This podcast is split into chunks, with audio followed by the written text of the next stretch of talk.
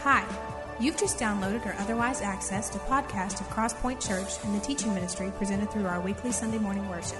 Feel free to burn a copy of this file when you're finished and pass it along to a friend you think might also benefit from the teaching. We hope you enjoy the message today, and thanks again for taking the time to visit.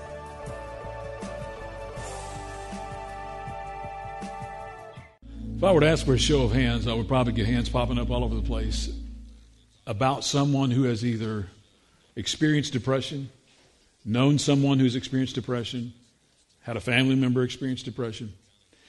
And so it is something that has, that has touched a lot of lives, touched a lot of families, and I'm, something I'm convinced the enemy uses to a greater degree and is, and, and is increasingly using to a greater degree um, with every generation.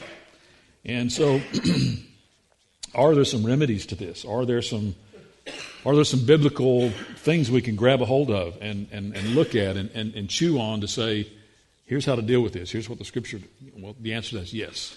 In fact, the answer to most questions in life, does the scripture have any answers? Is yes, it does. It's just a matter of our searching it out and applying it. Um, we're going to look today at, at some examples. Many of you probably didn't realize Moses experienced depression, but he did. Most of you realize Job experienced depression, and he did, and it was deep and severe, and we're going to look at that today and see how, how God led them through that and out of it. But as we've looked at um, this series of facing down your fears, with failure and rejection and natural disaster and financial collapse and serious illness, um, I had intended to to to stop that series the end of this month. I'm going to go one one month one week into March because the Lord has laid something else on my heart as a result of a conversation that Jerry and I had yesterday. Uh, we're going to look today at depression. We're going to look next week at loneliness. We're going to look the following week, week at death, and then we're going to close with commitment. Why commitment is such a fear for, for many people in our culture. Well, here's some stats on depression. Everybody really, really pumped up to hear some stats on depression? Um, yeah, me too. According to healthline.com, uh, which I've used before, and, and, they seem to be a very reliable source, one in 10 people have experienced depression. As I say, if it's, if it's not occurred with you, it's occurred probably with someone you know, someone in and around your family. Um, believe it or not, Tennessee is in the top seven states nationally for cases of diagnosed depression. Um, it most happens most prevalently in ages 45 to 64, and women are twice as likely as men to experience depression, statistically speaking. Here's the most staggering statistic, though. Between 2005 and 2008, and I couldn't get any later results than this, at least at this source, but between 2005 and 2008, the use of antidepressants increased 450% in those four years. So does that tell you we've got a cultural problem with this issue? We do. And are there some biblical remedies for it? There are. Uh, what I want to here's let me give you four observations before we dig into the scripture.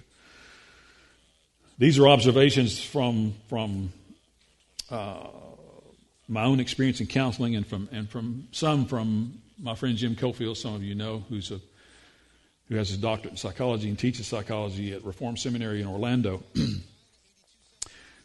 Depression most often falls into one or more of these four categories. One is it's situational. And by that, by situational, I mean it's circumstantial. It could be financial, it could be illness, it could be uh, loss. Uh, there, there's something that's occurred, something in our circumstances, something in our situation, usually outside of ourselves, that has occurred to bring depression on. Another uh, reason for depression is environmental and what I mean by that is we've grown up seeing it. We've grown up either with a parent, a grandparent, a loved one, an aunt, a brother, sister. We've grown up in, in, in a situation where we've either seen that, or on the other hand, of environmental reasons, is unrealized expectations. I can't meet what's expected of me. I never could. So consequently, my life heads toward depression because the expectations for me were I've let somebody down, in essence. A third reason is chemical where there are chemical imbalances in the brain, chemical imbalances in the, in the way the synapses fire in our brains and the neurons fire in our brains. Uh, fortunately, there are, there are some treatments for that uh, now that, that that doctors are, are, are diagnosing, doing blood work, they're, they're being more diligent. Um, mental illness is still in our culture. Uh, a great deal is not more is not known about mental illness than is known, sadly. But we're discovering more, and and and I think we're fortunate for that. However, this this is the opinion of my friend Jim too, and and kind of the the opinion of myself as I've experienced talking with folks over the years. His opinion is, and, and this, this is statistically backed up as well, that about 10% of depression cases are chemical. The other 90% are situational, they're environmental, or this last reason I'm going to give you, and I think it's more prevalent, they're satanic. It's an attack of the enemy, it's, a, it's an attack of Satan. In fact, um, Job, you, you know the story of Job. Job, he, uh, Jesus says, Have you considered my servant Job? And, and, and, and Satan comes to Jesus and says, You know, look at Job. I mean, good grief. I mean, he's got everything. He's got beautiful kids. He's, he's, he's wealthy. He's got everything imaginable. His whole life is working. Look at his situation in life. He's the most blessed man alive. How could he not follow you? How could he? And, and Jesus says, Okay, go after him. I'll give you permission. Can't take his life, but up to his life, you go after him. Take whatever you want to away from him. And you know the story of how he takes his family away from him, takes his resources away from him. His, his, his, his whole place burns up, and he's sitting out on the ashes, um, trying to figure out what's going on.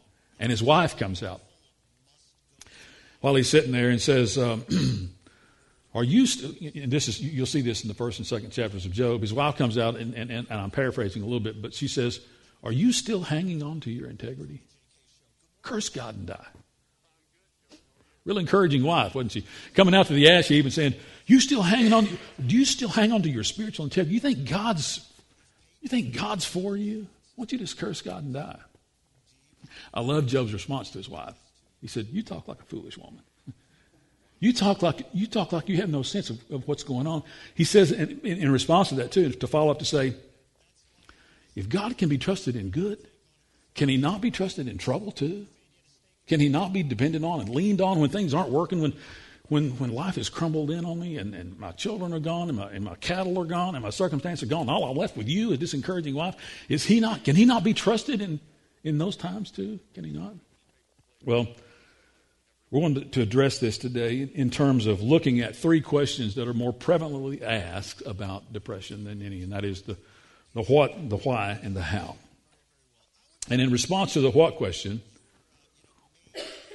the what question is, is most often about how I feel.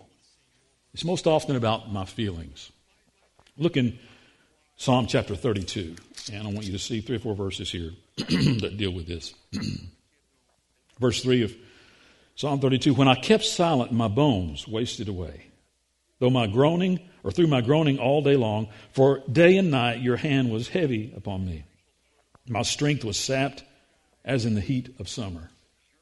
In essence, he's saying here, the psalmist is saying, and we see, we'll see this in both cases with both Moses here in, in just a moment, and with Job. He's saying, My feelings have me feeling that God has abandoned me. I feel like my strength is gone. I feel like my situation is where I'm totally isolated, totally alone. And in about every case, especially where, where Satan rears his head and, and he begins to, to, to throw jabs and attacks, and begin to, begins to ask you the same question he asked Job Where's your God? Why is your God not showing up to help you? is, that the, is that the relationship that you really want, that you really know? Is, that the, is this your God? Well, one feels isolated when they're experiencing walking in a, in a place of depression and alone and attacked. When in reality, now, now, the context of today's message, I probably should have pointed this out at the beginning, is the assumption that a person knows Christ. If you're here without Christ, some of this is going to apply to you, um, but this is, this is actually more, more going to apply to, to believers, to people who know Jesus. If we, if we know Him and we, we, we are, Psalm 32 describes us here I kept silent, my bones wasted away, my strength was sapped as in the heat of summer. I, in, in essence, I feel abandoned, I feel alone. That's how we feel. And oftentimes the enemy wants us to focus on how we feel for a believer rather than what's real for a believer. Because what's real for a believer, Joshua 1 5 says, I'll never leave you. I will never, ever forsake you. You may feel forsaken. You may feel left alone. But in reality, I'll never leave you. I'll never forsake you. I'm always with you. Um, he describes himself to us as Psalm 46 1 says, I'm your refuge. I'm your strength. I'm a, a ever present help in time of trouble. When, thing, when things are sinking, when things are gone, when you've lost it all, I am the refuge. I'm the one you run to. I'm the one to. And I'm big enough for you to get mad at me and cry out and say, Why are you why'd you let me come here? What's this all about? What am I supposed to see in all of this? and as we as we walk in those places though, boy, it's easy for us to listen to the enemy and say, Why why are you here? What did you do to deserve this? Why has God not shot? Why has God turned his back? That's seemingly what happens sometimes. Why has God turned his back on you? Why do you not feel his presence anymore? What happened to the joy of your salvation? What happened to walking with him in intimacy? What happened to all of that? Where'd that go? What happened? To, did God just leave you out here by yourself? And in reality, in reality, and this is reality, our culture is lying to us, and the enemy is lying to us. But this book is reality. It tells the truth. And in reality, he says, I'll never leave you. I'll never, in essence, I'm always with you. Wherever you go, there I am. We're going to look at some scripture a little more in detail about that in a minute. But trying to answer the what question, we can't focus on how we feel. We must focus on what is real. And what is real is He is always with us. He is our refuge, our strength. The why question, the why question is most often a lesson in futility. Um, turn to Job chapter 3. I want you to see his, uh, you'll, you'll, you'll hear it coming through these verses here of Job chapter 3. Look at verse 20 with me. Why is light given to those in misery and life to the bitter of soul? To those who long for death that does not come, who search for it more than for a hidden treasure, who are filled with gladness and rejoice when they reach the grave. Real encouraging so far, isn't it? Why is life given to a man whose way is hidden from God, whom God has hedged in? For sighing comes to me instead of food. My groans pour out like water. What I feared has come upon me. What I dreaded has happened to me. I have no peace, no quietness. I have no rest, only turmoil. Here, Job, he's wondering, and he's asking, why has this come upon me? Why me? What did I do? And, he did, and the answer to the question is he did nothing. In fact, he's a righteous and blessed man. And so the first question you and I should look at is, is not what, what did I do to deserve this? Because there is no answer to that question. As I said, that's a, that's a question in futility. That's an exercise in futility to try and figure out what's all this about? What did I do? Did I, where, where did I slip? I've got to, I had to have slipped somewhere along this, this, this path. And God knew that, that Job's faith could take the test that Satan would throw at him. That's why he offers him up. He knew the, the, the sustenance of Job more than Job knew the sustenance of Job. And so he offers him up and offers Satan up. And, and here's what I want you to see out of this. Though it often has one, and as I said, it, sometimes it's situational, uh, could be circumstantial, environmental, sometimes could be chemical. It's always satanic. But though, though it, it often has one, depression doesn't need an opportunity. It just needs a window. It just needs a window for the, for the enemy to creep his way in. It doesn't need a reason. Doesn't need some kind of failure on your life. It doesn't need now. Now the enemy will point to that. Well, you screwed that up, and and God, God's never going to forgive you for that. I mean, you expect, and so He'll point out those little minute things from years ago. He'll point out thoughts we had, but here's the truth: it doesn't need a reason. Depression doesn't need a reason. All the enemy needs is, is just a just a sliver. If he can get a sliver, he'll work his way in and start start feeding us with lies. He's a master liar. He's really good at it. And we believe it oftentimes, sadly enough. But he'll, he'll sliver his way in with a lie and, and, and wedge it open a little another lie. And before you know it, we're in a full blown depression trying to figure out what in the world happened. I was doing okay. What happened? What happened is, is he caught a sliver and he, and he went, went through the sliver and began to, to, to, to deal with us in, in falsehood instead of reality. Um, and I want you to get this. If you get nothing about depression today, I want you to get this. It, as I said, it could be situational, it could be environmental, it could be chemical. But it is always, always satanic. It is always originated with the enemy. He is the very one who brings fruit to these kinds of things. He brings fruit to the situational things. He, the, the, situational things that happen in our life, whether, as I said, whether it's financial, whether it's loss, whether it's career related, whether it's, whether it's relational, whether it's marriage related, he always elevates the situation to, to, to be more grandiose than it is. Look at what happened over here. Why did you not, why did you, look, what kind of person are you? What kind of, what kind of person could God, you belong to Him and you think that way and you allowed that and you went there and you said this and you belong to Him? And that's, the, that's exactly the way He works. It's a lesson in futility to try and figure out the why. Because the why is He's out to seek. In fact, the scripture says he's a roaring lion, describes him as a roaring lion, seeking someone to what? Devour, to eat up, to annihilate. In death? No, but wishing we were dead, just like Job describes here in this passage. The enemy was all over him to the point that he longed for death. Death was good news to him. That's how the enemy was on him so bad. So, whether it is one or more of those other reasons, it is always satanic. And if you get that, you'll understand how, because this, this latter part of this message is going to make greater sense to you. It, it, it is always spiritual and it, it is always satanic.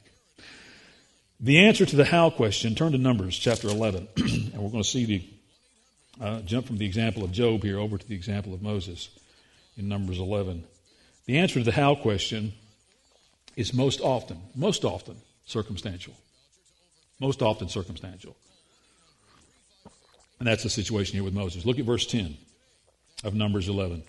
Moses heard the people of every family wailing, each at the entrance to his tent. The Lord became exceedingly angry, and Moses was troubled. He asked the Lord, Why have you brought this trouble on your servant? What have I done to displease you that you put a burden of all these people on me?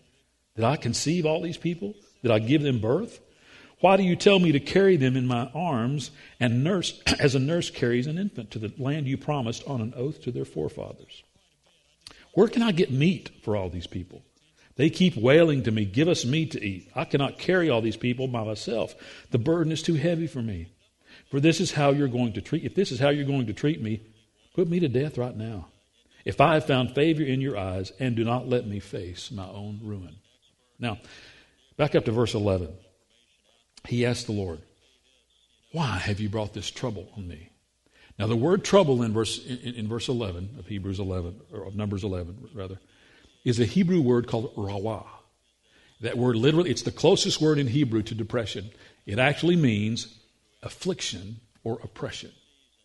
In essence, Moses is saying, I'm afflicted and I'm oppressed. And he says here, you, will see down in, in verse 14, I can't carry all these people. I can't do this to the point I'm if this is if this is my lot in life, if this is what I'm about, go ahead and kill me and let, let's be done with it. That's to the point Moses was. Well, trouble uh, that he describes here is is usually most often circumstantial. It's most often environmental. It's most often things that occur around us that we allow the enemy to elevate to a greater significance than we should, and then we start looking at the circumstance instead of looking at the Savior. Looking at the situation that we're in instead of, instead of start saying, okay, I've allowed you to be here for a reason. The reason is, as we looked at last week, sometimes in, in serious illness, is the louder witness in serious illness God's divine healing? Or is the louder witness in serious illness peace in the midst of a hard place? Peace in the midst of it. Which is louder? Only God can answer that question because He knows the ripple effect of the decisions we make. He knows the ripple effect of the relationships we have. And so whether the louder witness in walking through a time of darkness and depression and, and, and oppression and affliction here, as, as Moses was, he knows whether the louder witness is, is healing, is, supernatural, him coming in supernaturally and, and curing the thing and taking care of the thing, or whether it's the lesson that you and I learn in the midst of walking through that and trusting him and others seeing that very thing occur. Well, Moses here was more focused on his feelings than on reality. Because in reality, Moses, we're going to see this here in just a minute, the Lord gives him a plan for this. He gives him a solution for this in these verses following.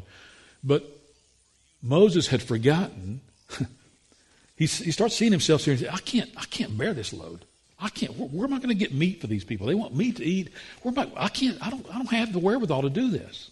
And he's forgetting the fact that God gave him a rod that he threw down in front of Pharaoh and it became a snake. He's forgetting the fact that he went to Pharaoh and said, God says, let my people go, or locusts is going to overtake the land. And locusts overtook the land. He forgets the fact that over and over and over again, God empowered his very voice to become a reality for Pharaoh and the Egyptians so that his people could be delivered. He forgot the power of God in his life. He forgot the influence. He forgot the call of God. And, he, and so God God performs all those things for him, and he feels inadequate. I mean, the very time God calls him, I can't talk. You know me, I can't. I, am I'm not a fluent speech. I'm going to stumble over myself. I stutter. Uh, God says, No, you're the one I want. Well, get Aaron. Aaron's, Aaron's, he talks better than I do. He'll, he'll be more convincing. No, no, you're the one I want, Moses.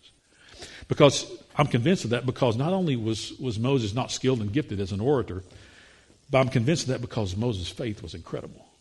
And God used an incredible faith to deliver his people more than he used the talent of someone who speaks well. So he, he goes in there with great faith, and, and you know the story. God does all these signs and wonders in front of Pharaoh, and Pharaoh has enough, lets the people go. And Moses forgot all of that. He forgot the fact that he gets to the Red Sea and they're facing death because Pharaoh's army is bearing down on them. And you know the story. And God opens up the Red Sea. Moses prays. God opens up the Red Sea and they walk across the ocean floor on dry land. He forgets the fact that God has, has brought these people out here into the desert, into the desert, and dropping bread from heaven every night in the desert for them to eat. And they're, they're over it. I mean, that's, if you read these verses before we started reading here in verse 10, all these people saying, Oh, we're so tired of the to... They forgot it as well. They forgot the fact that it's God who delivered them from Pharaoh. It's God who parted the sea. It's God who's feeding them every day and every night. And so they're out here complaining of, I don't have any meat to eat. We're out here in the middle of the desert. And so Moses sees all these circumstances and he sees all this stuff that's going on around him and he's overwhelmed by it. So rather than, rather than take a bite at a time to say, God can take care of this, and rather than look at some of these whiners and complainers and say, Will you get over yourself? Will you just get over yourself? God's showing up every day and providing for you. Let me look at what He's done. Look at what He did to Pharaoh. Look at what He did at the Red Sea. You, have you forgotten the fact that God's freed you from oppression, from slavery? Come on, get over yourself. Enjoy the manna. If it's the rest of your life, it's better than you deserve. Get over yourself. He didn't handle those situations in snippets as they occurred. He allowed them all to, to kind of fester and build up over time. And so here's, here's all these people coming to him. He, the, you see the story in verse 10. Everybody was, every family at the, at, the, at the entrance to their tent was wailing, Oh, we need some meat. We're so tired of the manna. And a bunch of whiners out here, thousands, hundreds of thousands of them at the tents. And so Moses looked at the situation and he's overwhelmed by it. So rather than bite off a chunk at a time as it started to occur with a mouth, with, a, with an attitude, with a, with a man, with a woman, as it started to occur, he takes all this on himself when he was never intended to bear it all in the first place. God's going to show him that here in a second. But he takes all this on himself, and then he's overwhelmed by all of it. He's overwhelmed by the circumstances. Um, the enemy was able to isolate Moses. Moses felt disconnected from the people, and because of his isolation, because of his disconnection, the enemy had him where he wanted him. He said, Look at all this. You can't do this. I think God's turned his back on you out here. You're out here in the desert. I think he just led you out. In fact, this may be a joke. This may be just how far God can go to, to say, look at me. And I'm going to, I don't care about y'all. I'm going with somebody else. Could, could, God be in any of that? Did he bring you out here to embarrass you? Boy, that's what it looks like. Looks like you're an embarrassment to all these people. How would God do that to a leader that he's called to do? Can you truly trust him? I mean, you can imagine all these things going on in Moses' mind that the enemy's feeding his mind with, and he's taking it, and he's believing all this junk because he cries out to God, I can't do this anymore. Take my life. I don't want, I, I, can't bear the burden of leading all these people. I can't, I can't carry all these people. In fact, he, he uses birth as an analogy. Did I, did I birth these people into existence? Am I their father? You're their father. I can't do all of this. You've put too much on me. Well, he got overwhelmed, got isolated, and, and started seeing the circumstances above what God had done. And we often do that. Depression has a way of doing that, causing us to look at the situation rather than looking at God in the middle of the situation. And is that hard to do? You better believe it is. It's really hard to do. None of what I'm talking about this morning is easy stuff. It's all hard stuff. It was hard for Moses, it was hard for Job, and guess what? It's hard for us too. But is that what God wants us to do? Absolutely. If we get overwhelmed at the circumstances and the situation around us, we'll never see God in the middle of it. We'll never see anything that He's up to. That's what He wants us to see. That's where I want to go here in how deliverance comes. Deliverance comes First of all, in seeking God's plan. Now, drop down, we stop there at verse 15 of Numbers 11. Let's look at where God takes him here. After verse 15. Let me face my own ruin, he says in verse 15. The Lord said to Moses, verse 16, Bring me 70 of Israel's elders who are known to you as leaders and officials among the people. Have them come to the tent of meeting that they may stand there with you. I will come and speak with you there, and I will take of the Spirit that is on you and put the Spirit on them. They will help you carry the burden of the people so that you will not have to carry it alone. You know what God did there? He met Moses' anxiety, he met Moses' depression, he met Moses' frustration with a plan. I got a plan, Moses. Now, you, you could have seen this earlier because this plan has it's been here all along. These 70 guys have been around you the whole trip. Why are you just now getting overwhelmed? Why are you, you just now bringing yourself to a place of, I can't bear this anymore. I can't do this. These 70 guys were around you the whole trip. They've got the respect of the people. I'm, I'm, I'm going to let you handpick them. You handpick the 70 that you know have the respect of the people and bring them in here. Why are we just now addressing this issue, Moses? They've been around the whole trip. Well, if we are always asking why, we'll never see what the fact that God has a plan. And, and, and I think that's the greatest struggle of someone who's experiencing depression is realizing we serve, we looked at this last week a little bit, we serve a sovereign God. In other words, we serve a God who knows everything and is involved in everything. That's what sovereignty means. We serve a sovereign God. If that's true, then the situation we're in, whether, whether it's deep depression or whether it's mild depression, the situation we're in, he's totally aware of. In fact, as in Job's case and even Moses' case, He's either caused it directly as a consequence, or he's stepped away and allowed it to occur himself. He's allowed the enemy room to say, okay, have at them. Let's see if their faith is true. And so, if that's true, if, if, we, if we serve a sovereign God and He knows everything and He's in everything, then He's got a plan for where we are. He's got a plan for navigating this. And as I said earlier, it may be the plan may be I'm navigating this so people will see and understand what deliverance looks like. Or on the other hand, he may be saying, I'm, navig- I'm, letting, I'm helping you navigate this, this depression with a plan to, to help people see what, what real, uh, just hanging on to me with a white knuckle grip when life doesn't make sense, what that looks like. Peace in the midst of a hard place. Peace in the midst of, of, of a place that I don't get, I don't understand, I'm mad about, I don't, and I'm still hanging on to God because I know He's the only one who knows if I see God has a plan, it's far easier for a person. As I say, I've, I've done some counseling with folks in, in depression over the years, and, and it's, that's a hard get. That's a hard, it's, a, it's hard to get a person to see, especially, uh, it's impossible for an unbeliever. But for many believers, it's hard to get them to see God's got a plan in this. He's not surprised by any of this. He's not standing back and saying, wow, I didn't, I didn't, didn't see that coming. He knows exactly what's every step of the way of our life. Our days, the very hairs of our head are numbered. Our days are ordered by God, the scripture says. He knows what's going on. If he does, he's got a plan for what's going on. The quicker we see that, the more assurance we can take away and say, okay, I'm not alone out here. I'm not alone anymore. God's, he's up to something. I don't get it. I don't understand it. And there's probably a reason for that. I'd run as hard as I could from it if I could see it and understand it today. I'd be so scared of it, I'd, I'd bolt the quick as I. He's got a plan, and I'm going to walk with his plan, even if it means walking it. Now, here's hard. Even if it means walking into a darker hole than I'm in today. Wow. Is, could God be in something like that? You better believe he can be. Why? Because he wants people to see I'm at peace in the midst of the storm, in the midst of the hard place. Or he wants people to see when God delivers, he really delivers. He don't play around. He knows, he understands what deliverance is about, and when he delivers, he does it the right way. Turn to Job chapter 42, um, and I want you to see a, a verse here, or a couple of verses here, verses 5 and 6 of Job chapter 42. This is at the end of Job's story, of course, and and he, st- you know the story. Job's friends have come and they've talked to him, and they're, they're supposed to be believers, but I mean they just rake him over the coals. Come on, Job. I mean, you, you can't be serious about hanging on to God here, or, or what have you done? Their message to him was was from various angles, and, and none of them very encouraging, by the way. Um, so friends can friends can be encouraging, but they don't have the answers when we're in depression. It's only God who does. But Job 42 verses 5 and 6. Job's kind of at the end of the story here, and he sees what's going on, and his, his response is this My ears had heard of you, but now my eyes have seen you. Wow.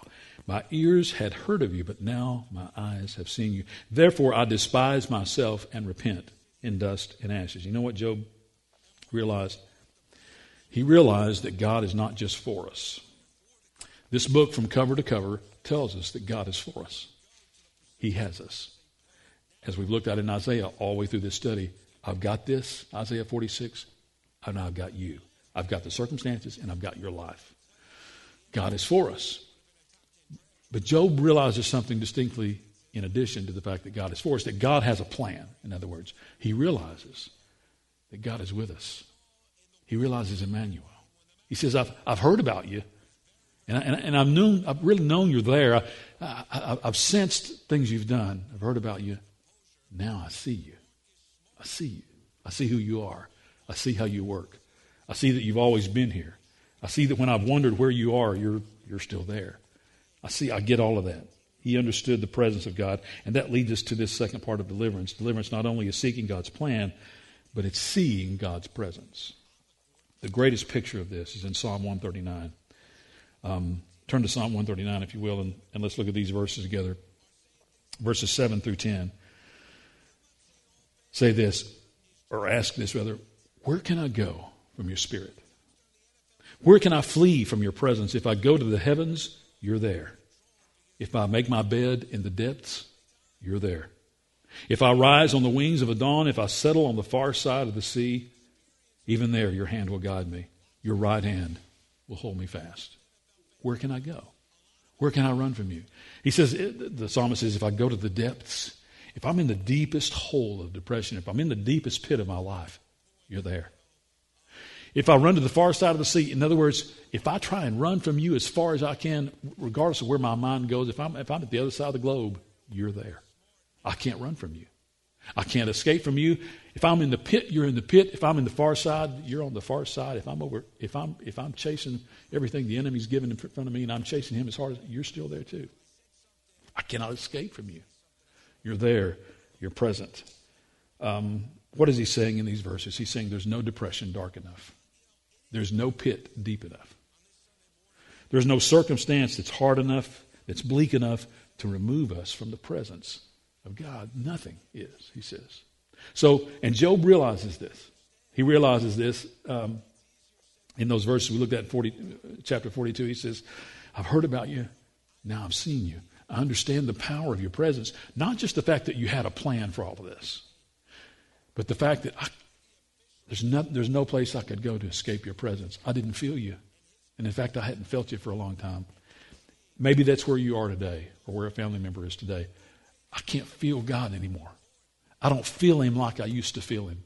I don't, my, my, my joy is gone or the emotion in my spirit is gone from my walk in my faith and, and I just don't feel him anymore. Guess what? He's still there whether we feel him or not. He still has a plan whether we realize it or not. We are still in his presence whether we realize it or not. Um, Job 13, 15, uh, you can turn there if you want to, or but I'm, I'm paraphrasing here. Job says in, in, in 13, 15, and he's talking about God, though he slay me, though he put me to death, yet I will still hope in him. In essence, if he brings my depression, if he brings my pit to the point of death, which is the deepest place I can go, if he brings my pit to the point of death, I'm okay with that. He slay me, I'm still going to trust him.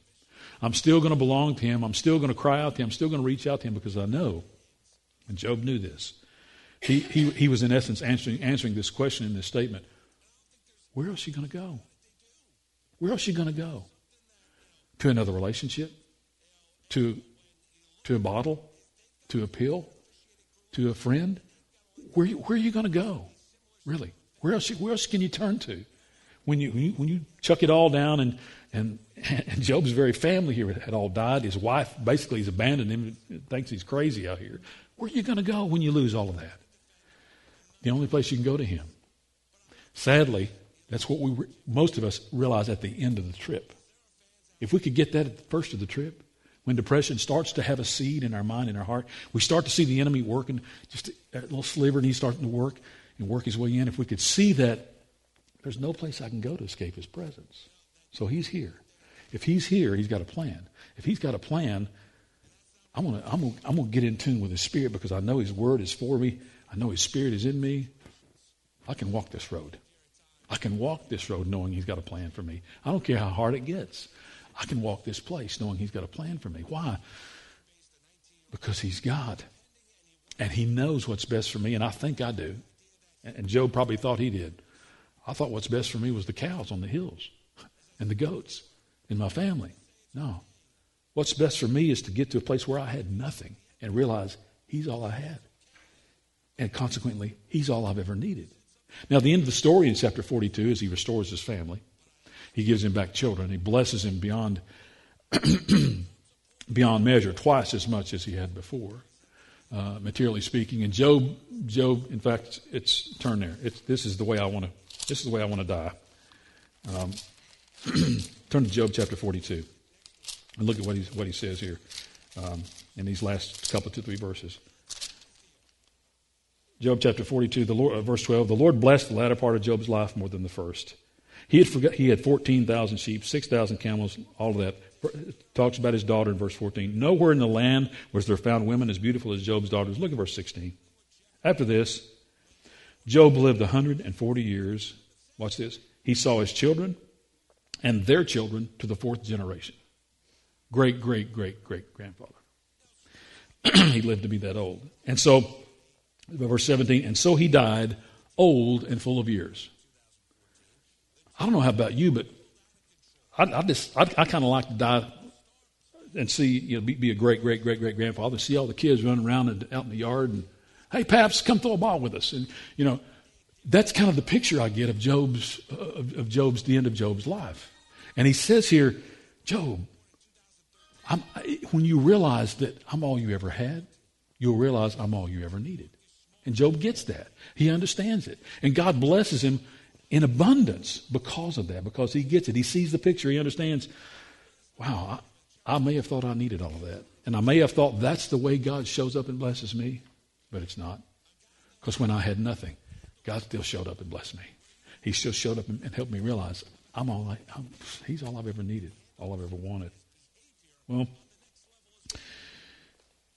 the, the solution here really is this simple.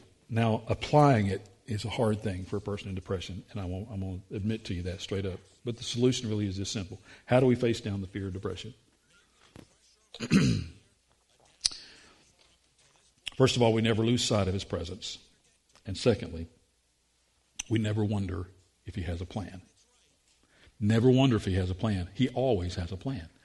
Never lose sight of his presence. Why? Because he is always there. I'll never leave you. I will never, ever, ever forsake you. You go, if I lay down in the depths, you're there. If I'm on the far side of the sea, you're there. Where, wherever I go, you're with me. There's no place I can go to escape your presence. If I realize those two things, depression starts to have a purpose. And if I realize those two things, I can see that depression starts to have a season. This isn't going to last forever. This is just a season. And it's a season for God to show me something about Himself that I never knew before. It's a season for God to show me something about Himself that I would have never realized outside of the pit. The only place I could get it was in the pit. And so, though there's nothing great about the pit, and we all want to get out of the pit as quick as we can, there's, a, there's something redemptive about that if God shows us a part of Himself that we never saw unless we got there. There's no place we can go to escape Him, to get away from Him. I've shared this story with a few of you before, but during the first year of Leanne and I's marriage, we had our first knockdown, drag out fight. Nobody got knocked down and drug out, by the way. It was, it was verbal. Uh, but we had our first serious fight. And so she goes, this is, most of this is occurring in the kitchen, probably as most fights do. kind of a dangerous place for a fight because there's pots and pans around. So, but anyway, she she goes to the bedroom, gets out a suitcase, and starts opening up drawers and putting stuff in the suitcase. I go, I follow her there to try and continue the argument. By the way, that that I'm, i think I'm, I'm, winning. And I see her putting stuff in the suitcase, and where are you going? I'm going to mom's. So We didn't have but one suitcase, by the way. So I grab a duffel bag, I grab a gym bag, and I start opening drawers and throwing socks underwear and stuff. What do you think you're doing? I'm going to mom's too. You're not going to mom's with me. If you're going to mom's, I'm going to your mom's. Wherever we're going, you going there, I'm going there. We're not going to run from this. You can't get away from me. There's no place you can run to, to we're going to work this out. We're going to agree to disagree about it, but we're going to we're going to work this out either here or at your mom's. Which do you want to do? You going to your mom's? I'm going to your mom's. You stay here. I'm staying here. That's the picture God wants us to get from Psalm 139. There's no place you can go away from me. You go to your mom's? I'm at your mom's. On the other side of the sea, I'm over there too. Go to the pit, I'm in the pit. You go wherever you can think, wherever your mind can imagine, there's place. God isn't there. He wouldn't go there. He won't chase me over. Yeah, he will. He'll chase you to the deepest part of the pit. He'll chase you to the farthest place in your mind. He's that way. When I realize I can never get away from his presence, and when I realize he always has a plan for whatever he's doing, it's far easier for me to face depression, realizing this is a season. This isn't the rest of my life. This is what God's doing in me today. And he may want to do to as a witness to someone within my sphere of influence. There may be some ripple effect of my depression. It may be all about less about me and more about what people see of my God through me when the times get hard, when things start happening I don't understand, when, when relationships break down, when, when money breaks down, when, when, when job loss occurs, when death. It may be about people seeing me handle adversity and what God does in the middle of all of that to me and to them. I don't know. I don't know. Uh, those are, excuse me, those are answers God only knows. But I'll know this I know He has a plan. I know He always has a plan. And I know I can never escape His presence. So, regardless of what life throws, if I know those two things, I've got a reason to navigate wherever I am. I've got a reason to keep pushing. Why? Because I know He's with me. And I know He's got a purpose to this. And if I feel alone, which is easy to do if I just listen to the enemy, and if I feel abandoned and there's no reasoning behind it, which is easy to do because the enemy's a master liar, where's God? And he says, I'm here. I've always been here. I'll always be here. If you have, if you're dealing with that, or you have friends dealing with that, please share some of these scriptures with them. But please live out in front of them. Do you know Christ? Then He's got a plan for you. Do you know Him? Then, then, then He's with you. The Scripture says, "I'll never leave you. I'm never going to forsake you. There's no place you can go to get away. You can't go to Mom's and get away from me. I'm at Mom's too. I'm wherever you go. I'm here." Well, that should be great assurance to, to, a, to every believer, but certainly to ones that are walking through a hard place. So if you can, if you can breathe a word of encouragement to, to a believer who's walking in a hard place, breathe that into him.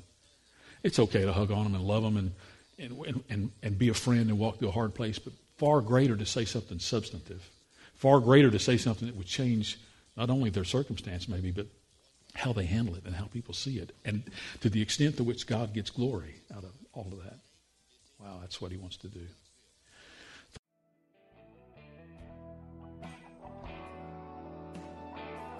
Thanks again for listening to today's message from Crosspoint Church, helping people navigate the journey toward an authentic, biblical, and contagious walk with Christ.